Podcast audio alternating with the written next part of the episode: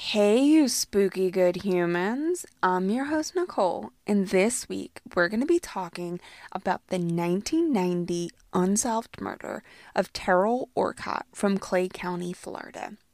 Teryl's murder rocked this quiet rural community and remains one of their longest cold cases.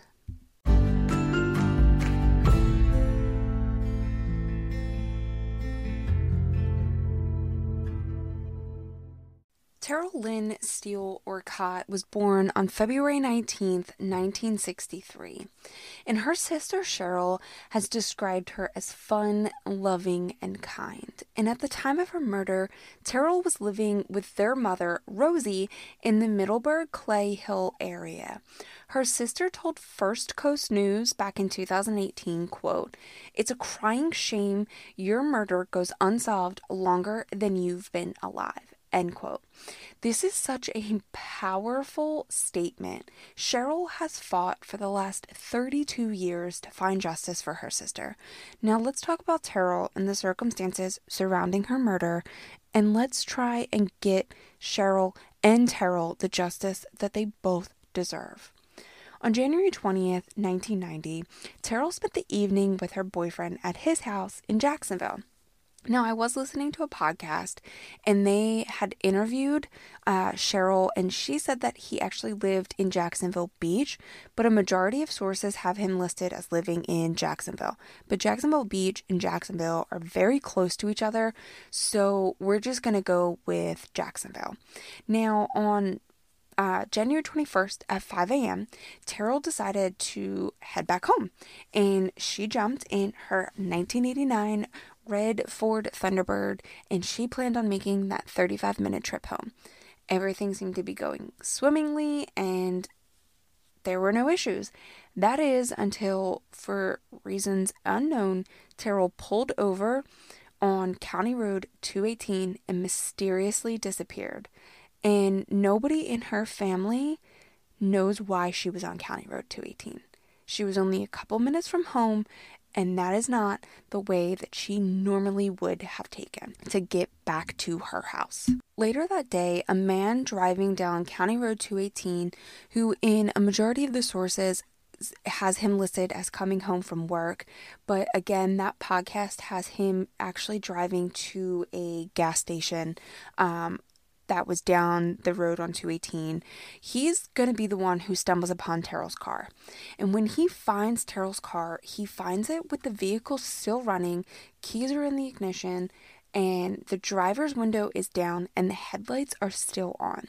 Now, after reporting the suspicious car to the Clay County Sheriff's Department, the investigation into the owner's whereabouts would begin. And inside the car, the Clay County Sheriff's Office, which from here on out I'm going to refer to as CCSO, they're going to find Teryl's purse. And inside her purse, it was containing cash, credit cards, and her ID. So they were very easily able to figure out who this car belonged to. And while they were canvassing the area 50 feet away, they would actually find her prescription glasses. Now, if you wear glasses, especially at night or especially to drive, you know that you are not going to just drop those things. You need them to see. I'm legally blind. I have to wear glasses all the time. So they find her glasses, they find her car, they find her purse, things are looking super suspicious right now. And so now they're going to start canvassing the area and the vicinity around where her car was found. And they are going to talk to the neighbors who are very few and far between. Because, like I said earlier, back in 1990, this was a very rural community. I'm really sorry I can't say that word. That is like the hardest word in the English language to pronounce. It was a super rural community, and they were actually luckily lucky enough to get a witness who actually lived not that far from where her car was found. And this witness is going to tell CCSO that they actually heard a woman yelling early in the morning, quote, I didn't do it, I didn't do it, end quote. And then they heard a car speed off. Now, The circumstances around Teryl's car and how it was found and what the witnesses had heard and reported to CCSO, this caused the rumor mill in the small town to swirl. I mean, it was insane just how bad the rumor mill was churning at this point. And one of the biggest rumors that um, the sheriff's department was facing was that it was actually one of their officers that was involved in her disappearance. However, CCSO has stated that all of their deputies were accounted for that day and they are very very adamant that it was none of their none of their deputies. However, they did acknowledge that somebody was impersonating a law enforcement officer and may have been involved in Teryl's murder. So we know that it's not them, or we say that we know that it's not them. But there was somebody who was potentially impersonating an officer. So I don't know. I I don't know that this is like the big rumor. This is like rumor, rumor numero uno that was floating around. But for seven days after Teryl went missing, friends, families, volunteers, they are forming search groups. They are searching tirelessly for Teryl. They are not going to give up until they find Teryl. And one week later, on January 28th, they would find her. However, it's not going to be the ending that the family had hoped for. Teryl's body was actually found in a palmetto thicket off Lee Road in Florida 21 near the Black Creek. Two young boys who were riding their ATV through the area are going to be who discovers Teryl's partially nude body just 50 feet inside of that tree line. And Teryl's mother, Rosie, is actually going to rush to the scene and she's going to be greeted by um, CCSO and a preacher who is going to give them the devastating news that they have found Teryl, but that her life had been taken. And her sister told her sister Cheryl told First Coast News back in 2018 in that same article I mentioned earlier, quote, she didn't even change her nightgown. She just grabbed a sweater and took off up there. And if that is not the most mama bear thing I have ever read, I don't know what is. I'm a mom and I I don't know how I would react to getting that kind of news. The the sheriff's office calls me and says, "We found your daughter." And that is all the information that they give you. So of course you're like, "Oh my god, she's in the hospital. She's fine. She's alive. You know, there was an accident, something." You're you're praying because in this situation, that's that's like best case scenario she's alive but she's injured but she's alive. You know that's that's n- the number one thing. However that's not the that is not the information that this family gave and it is just so heartbreaking. I i can't even imagine. Um her sister has been fighting like i said for the last 32 years to find answers for her sister's case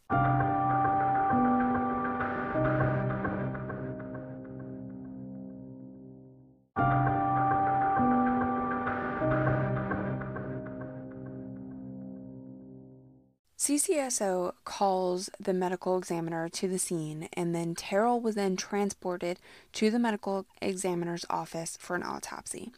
Because of the level of decomposition, the medical examiner was not able to determine if Teryl was sexually assaulted. The medical examiner does determine that she was beaten shortly before she died, and then her and that her official cause of death was two stab wounds to the chest. She also had a bl- broken clavicle on her left side. CCSO launched their investigation into Teryl's murder, and at first they examined the car, how the driver's window was down, and the clavicle on the left side was broken.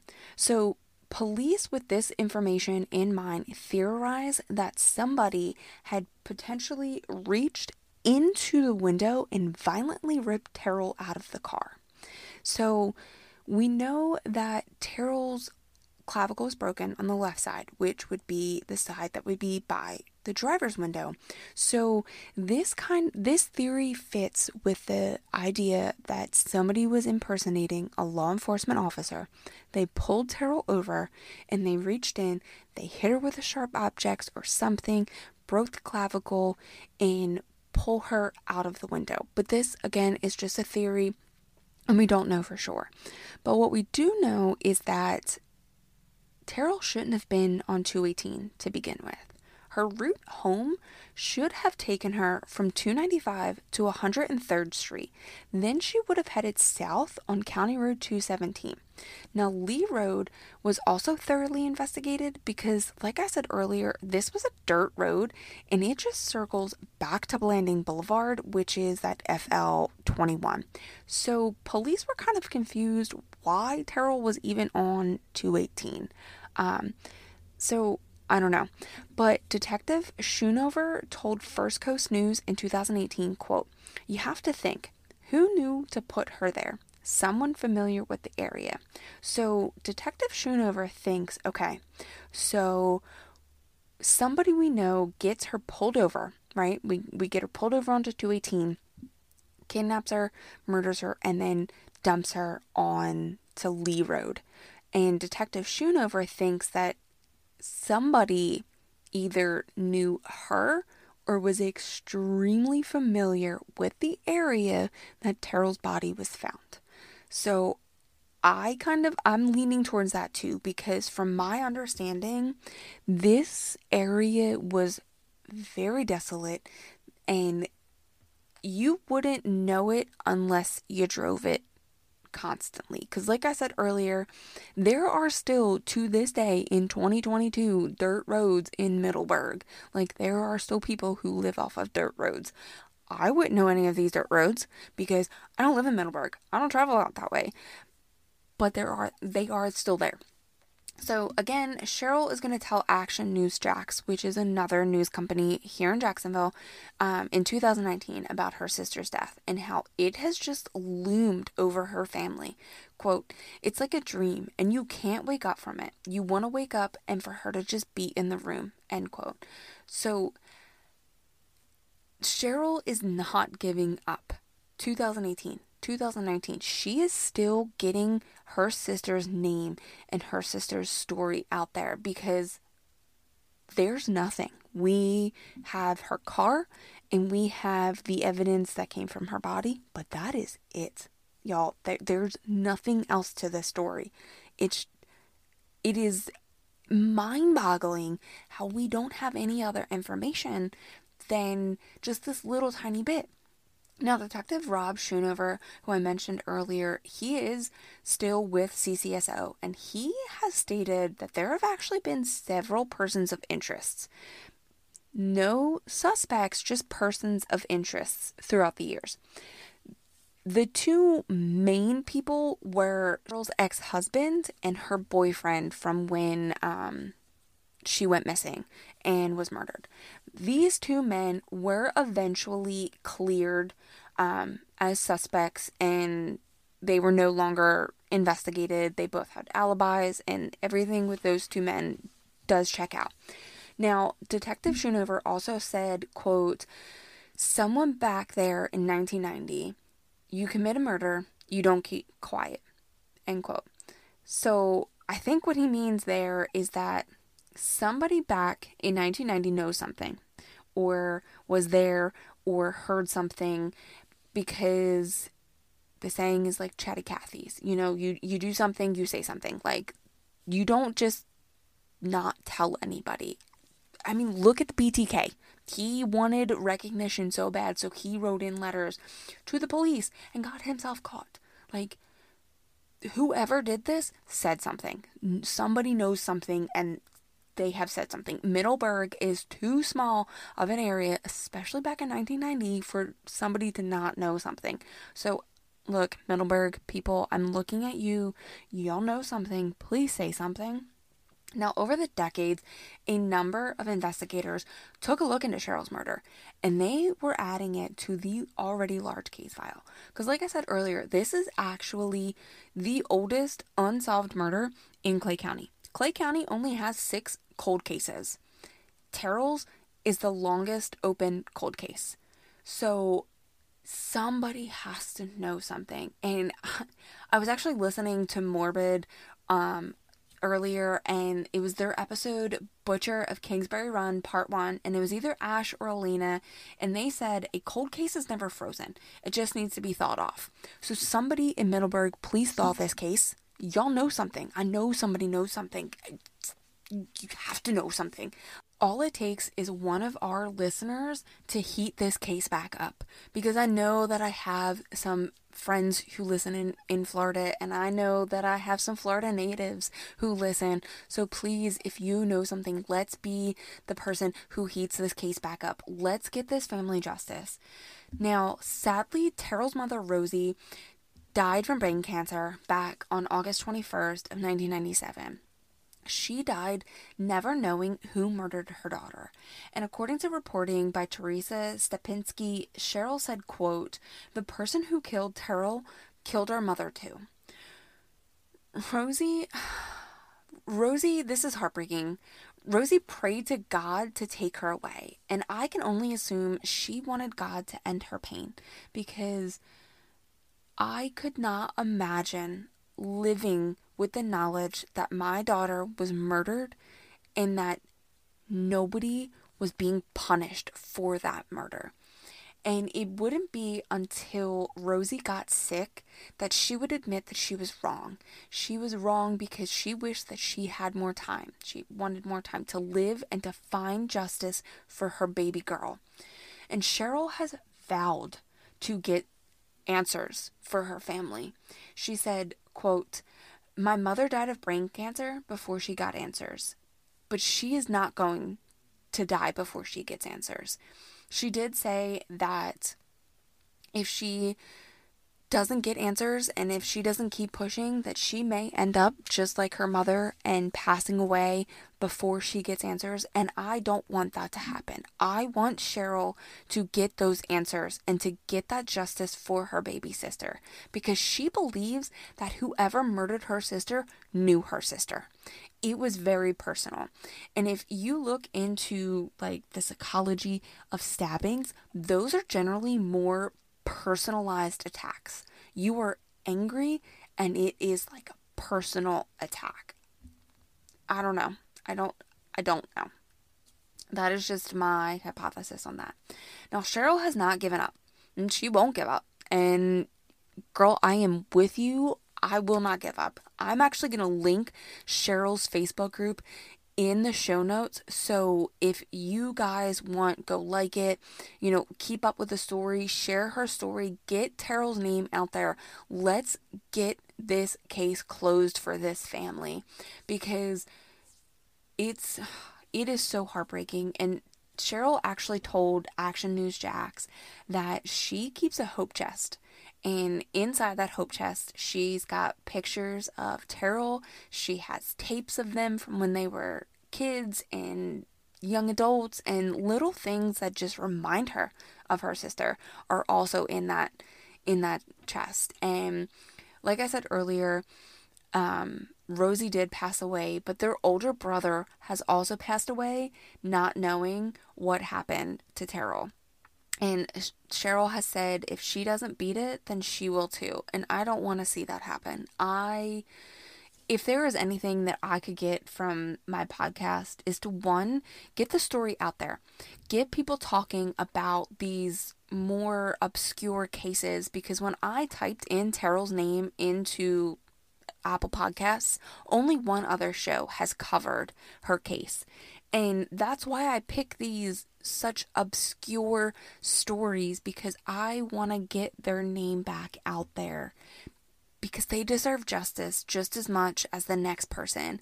And sometimes when you don't have a lot of traction, it's harder to get justice because you know, the what is it the the squeaky wheel gets the grease.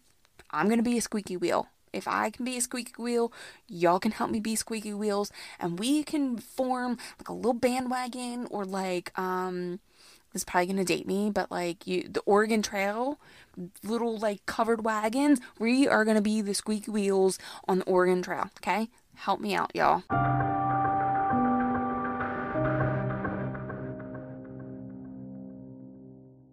On August 31st of this year, actually, Ryan Backmann, the founder of Project Cold Case, met with CCSO and they wanted to discuss these cold cases. Like I said, there's only six in Clay County themselves. Now, Project Cold Case was actually founded in 2015 to publicize all unsolved homicides in Florida and throughout the United States. Now, during this meeting with the Sheriff's Department, Sheriff Michelle Cook agreed to distribute 150 cold case card decks into the Clay County Jail. There's only one jail in Clay County, so it would that's why there's only 150 decks. Um, and they wanted to do it to raise awareness for not only Teryl's case, but the five other unsolved homicides in Clay County. And detectives on Teryl's case have asked that anyone who has encountered a person who was impersonating a police officer in the late 1980s to the early 1990s in Northeast Florida, doesn't matter if it was outside of Clay County, Northeast Florida at all, you're encouraged to call the Clay County Sheriff's Office. So you know, between Project Cold Case and podcasts and, you know, just getting that general traffic, let's see if we can get some answers for Teryl's family. And Detective Schoonover is actually working with the Florida Department of Law Enforcement, FDLE, technicians to see what pieces of evidence that were collected back in 1990 can be processed by today's DNA standards. That is all the information that I could find on the FDLE and then processing some DNA and hoping that we can get, you know, some answers. So, like I've said before, I'll say it again.